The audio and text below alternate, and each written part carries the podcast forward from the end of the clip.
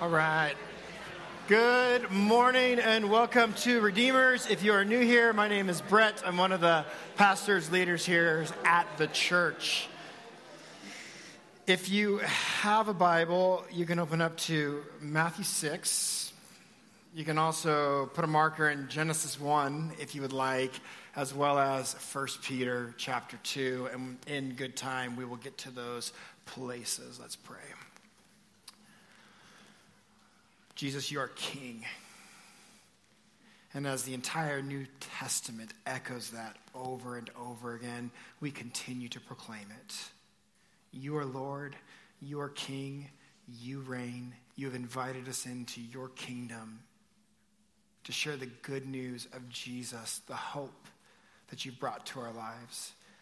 So I ask and I pray that that would continue to ring true in our hearts, that you would reign on the throne of our lives, and that we would spread your reign in this community, that people would see your goodness. In Jesus' name, amen. Amen. Well, this morning, we're going to talk about kingdom as vocation. Now, here's the deal those are two words, kingdom and vocation that you probably don't use too often in your vocabulary, are they? I mean, I don't know the last time, maybe unless you sat around here the last year, where you actually thought about kingdom or you thought about this term of vocation and, oh my goodness, what could they possibly mean when some idiot preacher puts them together, right? Is he making up terms and words? And so this morning, we're going to unpack and uncover what I really believe to be a deep theological issue surrounding both kingdom and vocation. Now, let me just give some common definitions for you this morning. A common definition of kingdom is a country, state, or territory ruled by a king or queen. When we look at our current context here in the West, we would minimize or excuse half of that statement because we actually broke away from kings and queens ruling over us.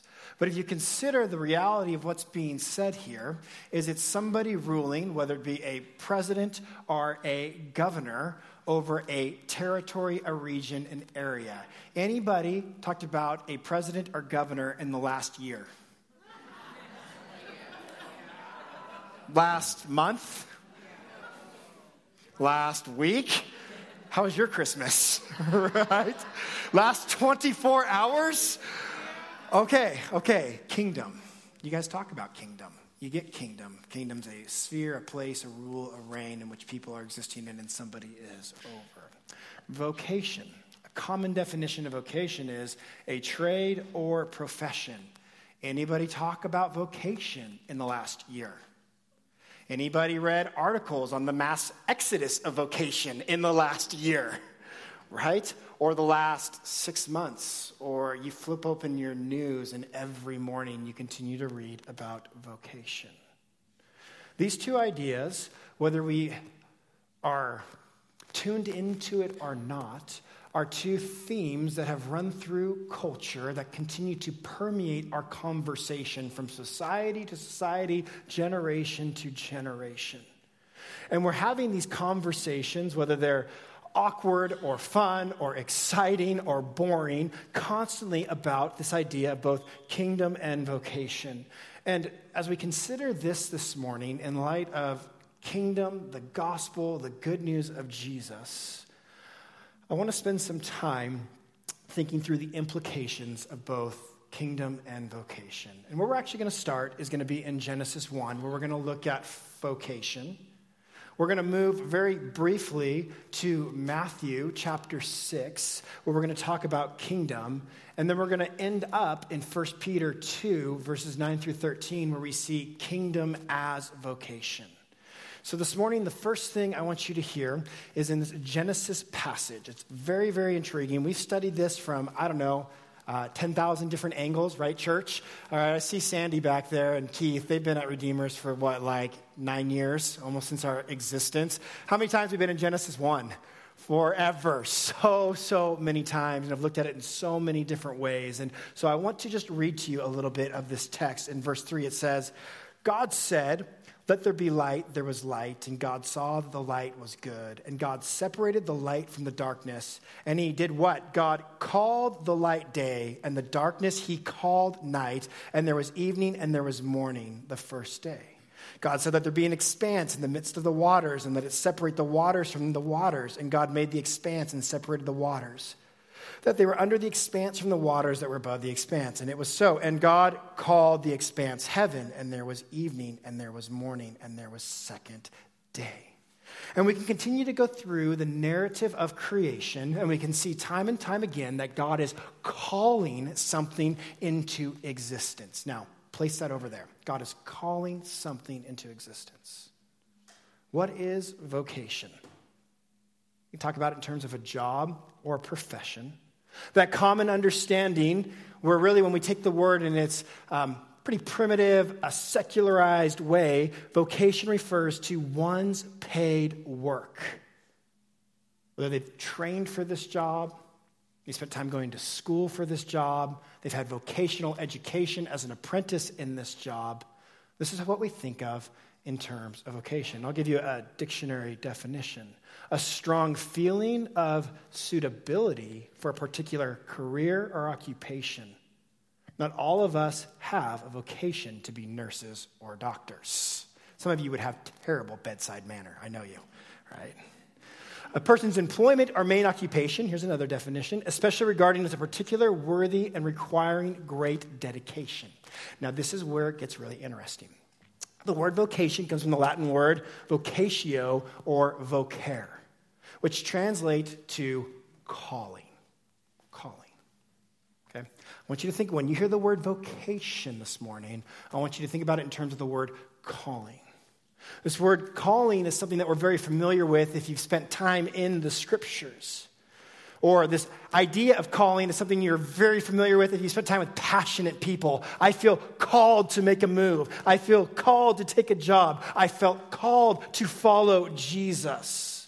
It's this language that is both familiar to us today as well as in ancient society. For example, in pre Christian history, with the Greeks and Romans, elites held intellectual work in highest esteem and understood the intellectual life as the highest vocation or calling that one could come to. Okay? They're called to it. That's how they thought of this idea of vocation. In the Old and New Testament, it is permeated with this idea of vocation and calling as, listen, relational, namely in relation to God. Let me give you some examples. The Hebrew word kalin means to name or to summon and is permeated in the Old Testament narrative. It's used here in Genesis. To call, to name, is to summon, is to call out. Further, the Hebrew term kahal is used to denote the assembly God called to himself. In the New Testament, the assembly of the brethren, those coming together, they use the word ecclesia, which are those who are what? Called out ones. They're called out together. Ecclesia, it comes from the root word klesis, and we have that literal idea that you are being called out. Calling is not an uncommon kind of language in the scripture. And when we think about vocation, we think about calling, we can't just lock ourselves into the modern idea that a vocation is a profession you do to make money, but it's something far more holistic and big that humans are actually called to. Vocation is bigger than what you do for money. So let's kind of take a look at this. In Genesis 1, God is calling out the world into existence and he's giving it meaning and purpose. First place, this idea, this thought process of called, vocation is being used. And what the author of Genesis is doing in this context, he's saying all things, all creation has this calling from God to uh, have this response towards God, to glorify Him, to reflect His beauty, to reflect His goodness. As the scripture says there, God created and it was good. Good, you're listening. God created and it was yeah, he makes things and it is good. And so the author of Genesis is setting forth this premise that all that God is calling out And as we understand this, is this vocation, and it's good in God's eyes. In Psalm 103, this is really important for us. Psalmist writes, Know that the Lord, He is God. He made us, and we are His. He's called us. He is good. We're part of that creation. He is good, and He has called us, and He's placed this calling on our lives. What this means for you, what this means for me, is very early on. I would say before work and play, before toil, there's calling. And it's a calling to relationship with God. Calling, calling is central. God, in fact, gives specific vocation to Adam and Eve in this text. We're going to look at just three. First of all, it says that God in Genesis 1 26 through 28, he said, Let us make man in our image. We're familiar with the term the imago Dei, the very image of God. And as we've talked about so often, Genesis is the construction of this temple esque area in which heaven kisses earth. God and man are dwelling together in unity. It's this beautiful picture a microcosm of the temple in the heavens. Here we have the temple here on earth, and he places what? An image. He places humanity, he places man in there to do what? To reflect God's image to the world and to reflect who God is to all the surrounding around us. That is what it is to be an image bearer, reflecting God's glory. And what he does in doing so is he calls us to proper relationship with himself. He calls us into relationship with himself. The first calling for humanity, the first vocation for humanity is that to be in relationship with God. Essential for us. Next, we see in this text that God tells Adam and Eve, both of them, to subdue the earth to rule, to reign, to actually go and take and see what he did and cause that to expand across the world. Go and make. Go and procreate. As I have created you, I have given you the ability to create. God calls us also vocationally to work. And finally, God calls us, this calling, to obedience. He places a tree in the midst of the garden. He says, Look, guys, don't eat this one. Why? Trust me, the day you eat of it, you shall surely die. And we know how that story unravels. There is a call on humanity to relationship, to work, to obedience unto God. It's a holistic life calling that God has given us. What does this mean? Why am I making a case for this? It's incredibly important that we grasp the idea that vocation is not just what you do for living, for money, but it's what God has established that we actually do in the world that He has created. N.T. Wright, love N.T. Wright, brilliant. He talks about, and he calls them seven vocations. These seven vocations are present uses words like their inarticulate aspirations and impulsions. and you're all getting out your dictionary and going, how can we think this through? Let me just bring them down to baseline level. We know them in our bones. They're innate, they're in us. These vocations, these things that humans are to be about. Let me give them to you justice, beauty, spirituality, relationships, freedom, truth, power. Let me just take justice. Do you feel a calling to justice? I have young kids, right? Take any young kid, a five year old, put them on the playground with a nine year old. And when the nine year old comes out and steals the five year old's ball, the five year old knows something, right? I have been ripped off. And I'm going to go kick and scream and cry and tell somebody because an injustice has happened in my life. These is, this is what N.T. Wright is talking about. These things, they're in our bones. We know them. When we see beauty, we know beauty. When we see the sunrise or set and we see God's artistry that's been painted in the sky, it can feel a little bit elusive to us because it's there and then it's gone. But when we see it, we grasp it, we understand it, and it ought to cause us to go, oh, God God is good. I see his beauty. God is good. I see his justice at work. God is good. I see it in my relationships that I have with others. God is good when power is used rightly and not inverted on itself and used to trample over the weak and the marginalized. And we can go through these and pinpoint exactly what Wright is saying. These are the vocations that humanity is to be about to cause the flourishing of the world around us. But, but, dun dun dun, Genesis 3, right? We also know deep in our bones that something has gone terribly wrong. If you're a Christian, you have a narrative to where this all went wrong. You have a place to pinpoint precisely what happened when we rebelled against God. And this couple, they said, Not your way, God. I know how we're supposed to vocationally understand humanity, but we want to choose for ourselves because what we like to do is bend justice towards our liking to justify why we steal the ball when we're a nine year old because we needed it to play, even though it was the five year old's ball and he was by himself. Common narrative on the playground.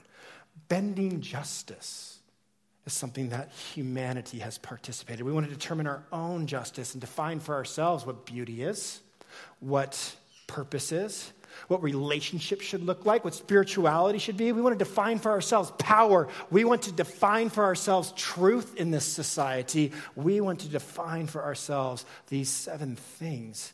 And we see where this has all gone absolutely wrong and it's been distorted.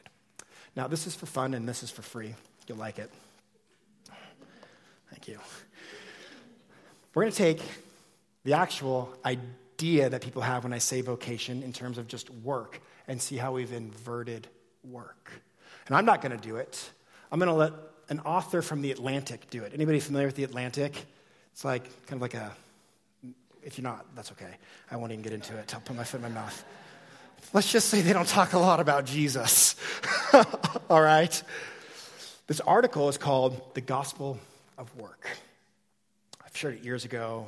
It's too good to not share today, and I guarantee I share it again at some point. The decline of traditional faith in America has coincided with an explosion of new atheism. Some people worship beauty. Hmm, interesting, one of those seven, right? Some worship political identities. That would maybe be under the lines of like power. Okay? And others worship their children. Oh man. But everybody worships something, and workism is among the most potent of the new religions competing for congregants. What is workism? It is the belief that work is not only necessary to economic production, but also the centerpiece of one's identity and life's purpose, and the belief that any policy to promote human welfare must always encourage more work. Perhaps long hours are part of an arms race for status and income among, amongst the money elite. Or maybe the logic here isn't economic at all, it's emotional even spiritual. One of those seven pillars that N.T. Wright is talking about that the world wants to put their fingers on, but they can't quite grasp, right? That it's spiritual. Oh, right, where I lost my place. Here we go. The best educated and highest earning Americans who have Americans who can have whatever they want have chosen the office for the same reason that devout Christians attend church on Sundays. It's where they feel most themselves. For many of today's rich, there is no such thing as leisure in the classic sense. Work is their play. Economist Robert Frank wrote in the Wall Street Journal building wealth to them is a creative process and the closest thing they have to fun. We've created this idea that the meaning of life should be found in work, says Oren Cass, the author of the book, The Once and Future Worker. We tell young people that their work should be their passion. Anybody hear that narrative today? Your work should be your passion. Don't give up until you find a job that you love.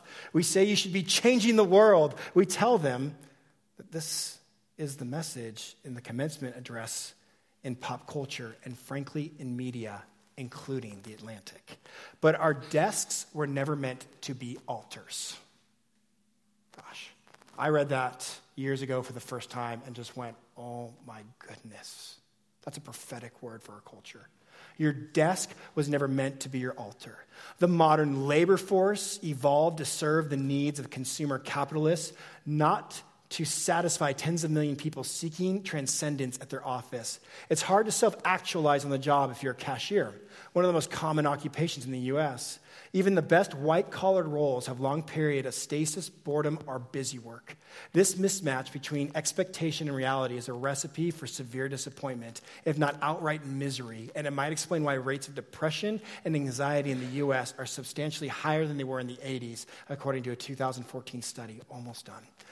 One of the benefits of being an observant Christian, Muslim, or Zoroastrian, we'll talk about that one later, is that God fearing worshipers put their faith in an intangible and unfalsifiable force of goodness, but work is tangible and success is often falsified.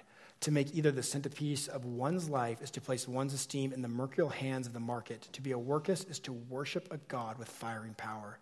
The problem with this gospel your dream job is out there. Never stop hustling. It's a blueprint for spiritual and physical exhaustion. Long hours don't make anybody more productive or creative. They make people stressed, tired, and bitter.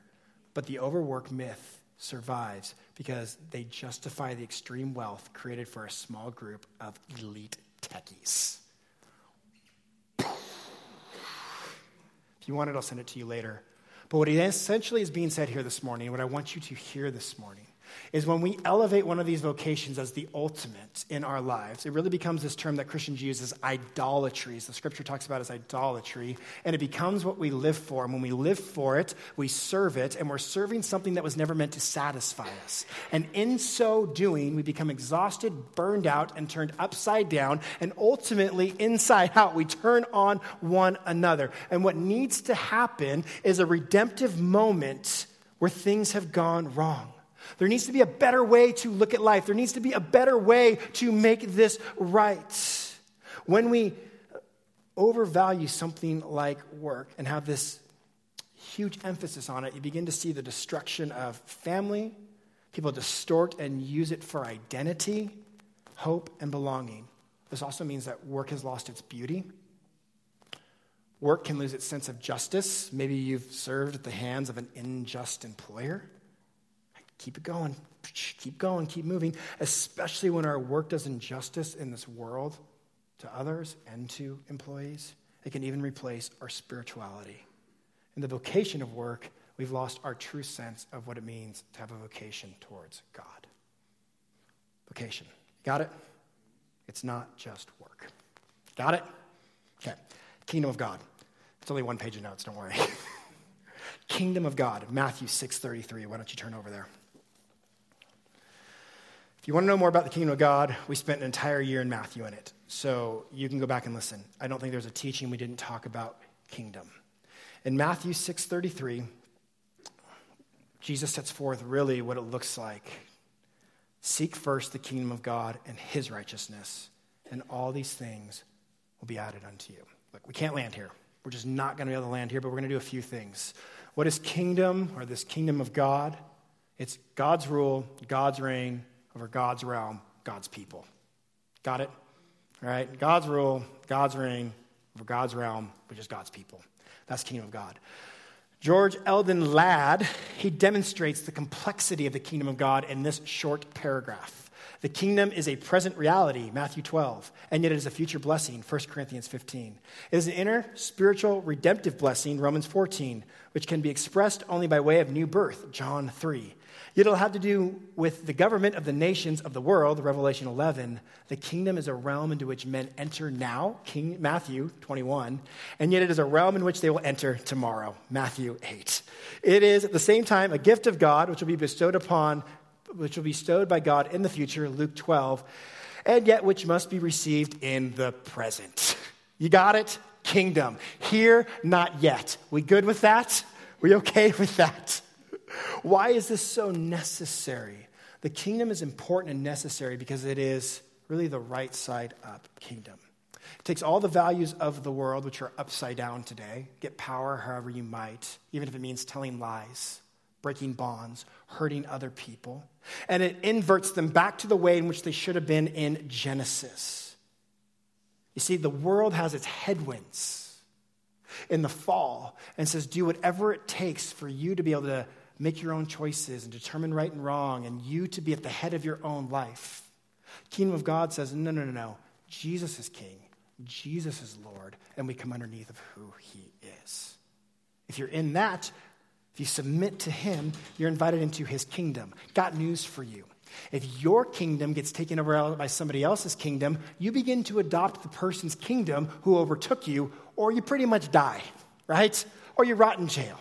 You become a follower of their rule, of their reign, of their life. And this is what Jesus is inviting us into his kingdom, as followers of Jesus, we're saying, Yes, Jesus, you rule, you are king. And so we want to seek justice, beauty, spirituality, relationships, freedom, truth, power through what? The resurrection. The resurrection is means this idea of new creation, which means new vocation. You orient yourself towards the things of God. We're transformed by the renewing of our mind. There's kingdom. We good? Good. Okay. Kingdom as vocation, where we're going to land here this morning. What does this look like? We stated, vocation cannot narrowly be said to just be the thing that you labor at or do for work nor should vocation be divided between secular and sacred, which really isn't a thing that we're having to combat that much anymore, but it still exists for some people where they want to divide out life of spirituality versus life in the secular world. Uh, we're seeing a much more holistic approach where we're saying, look, God reigns, God is true, and we want to bring Jesus to wherever we go. Vocation is best conceived as this sum total of God's mandate for our lives.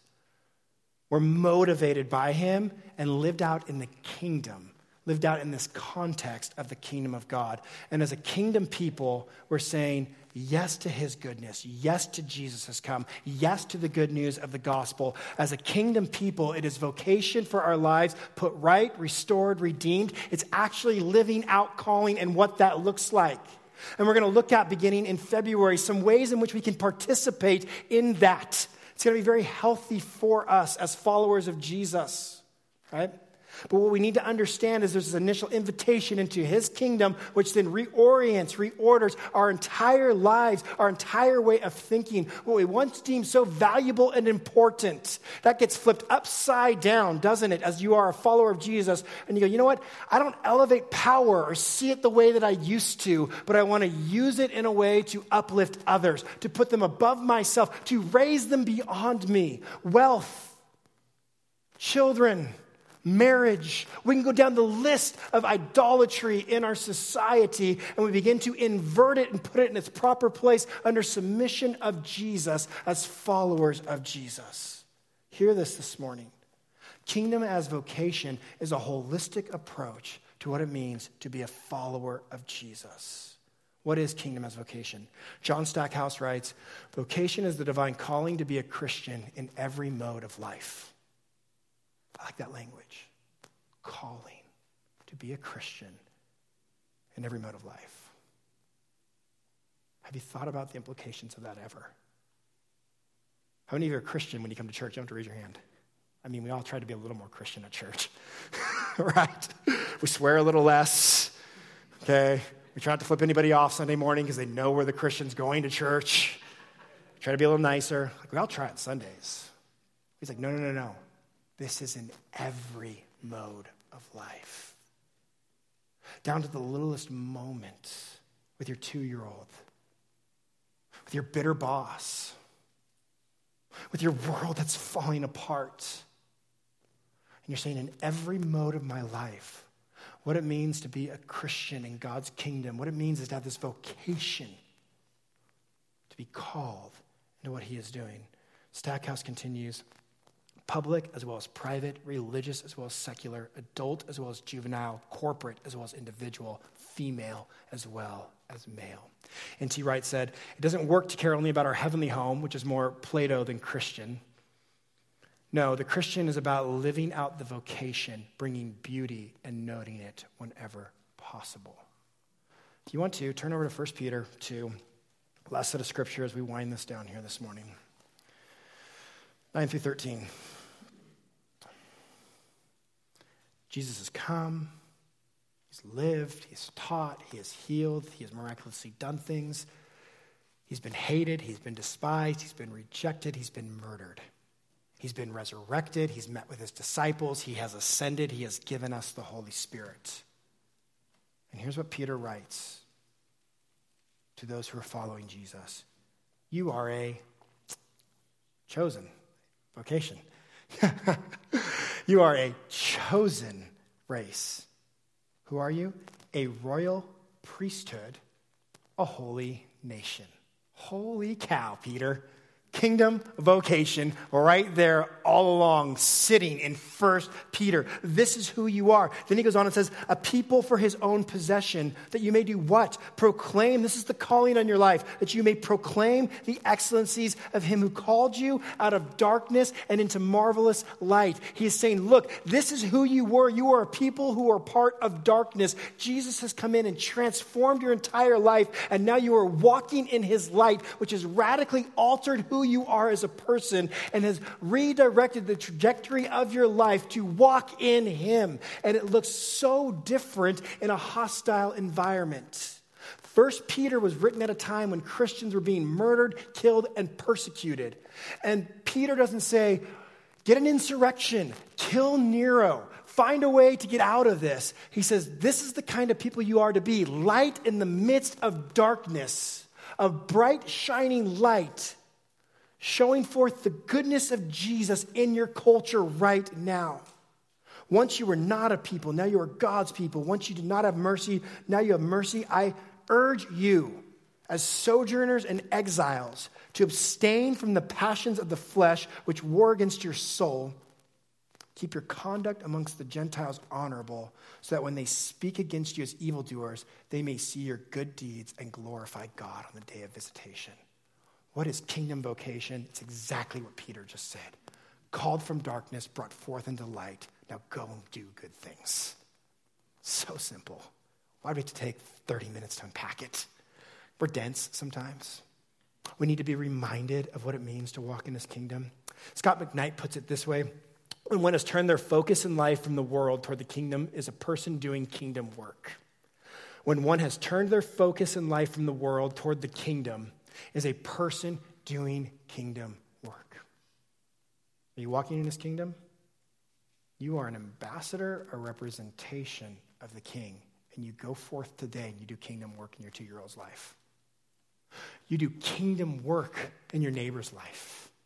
You do kingdom work when you bring your car to the mechanic and they overcharge you. Oh, you do kingdom work when you sit there and you think, how much should I really tip this person?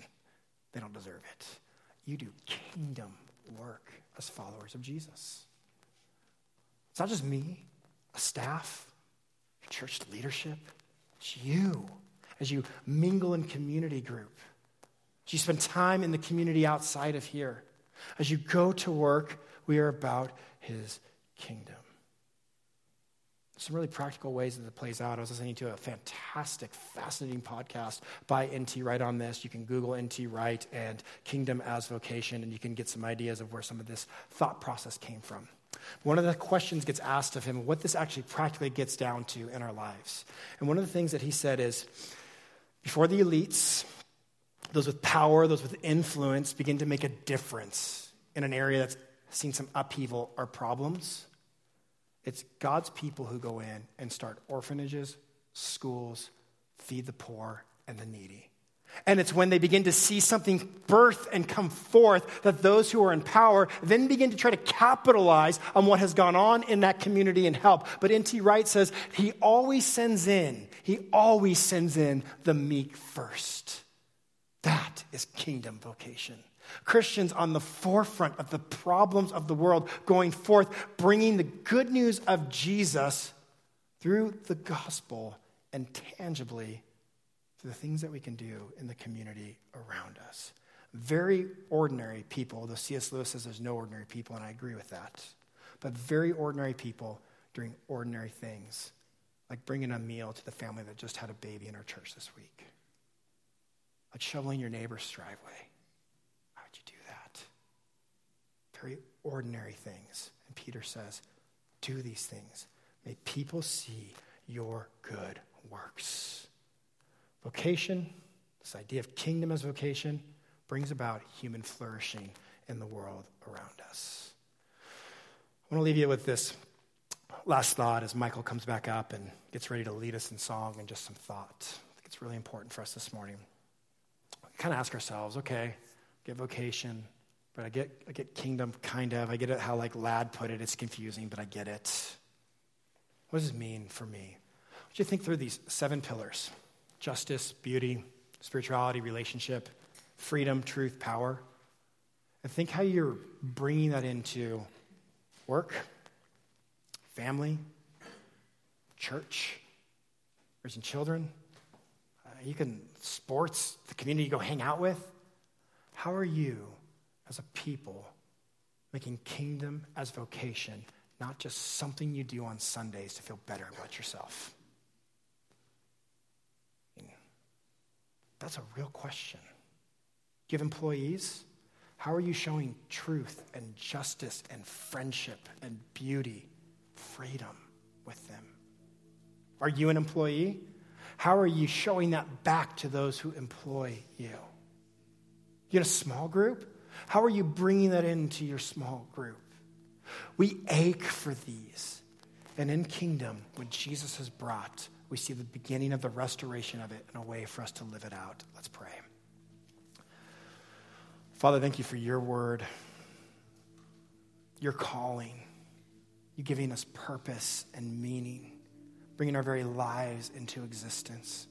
And when we break things and wreck things and ruin things and invert things, you brought yourself and restored things and have given us yourself wholly for us to live in a completely different way in your kingdom, to participate in it. God, I pray that that would seep deep into our bones here at this church and we'd be about these things because you have changed us. In Jesus' name.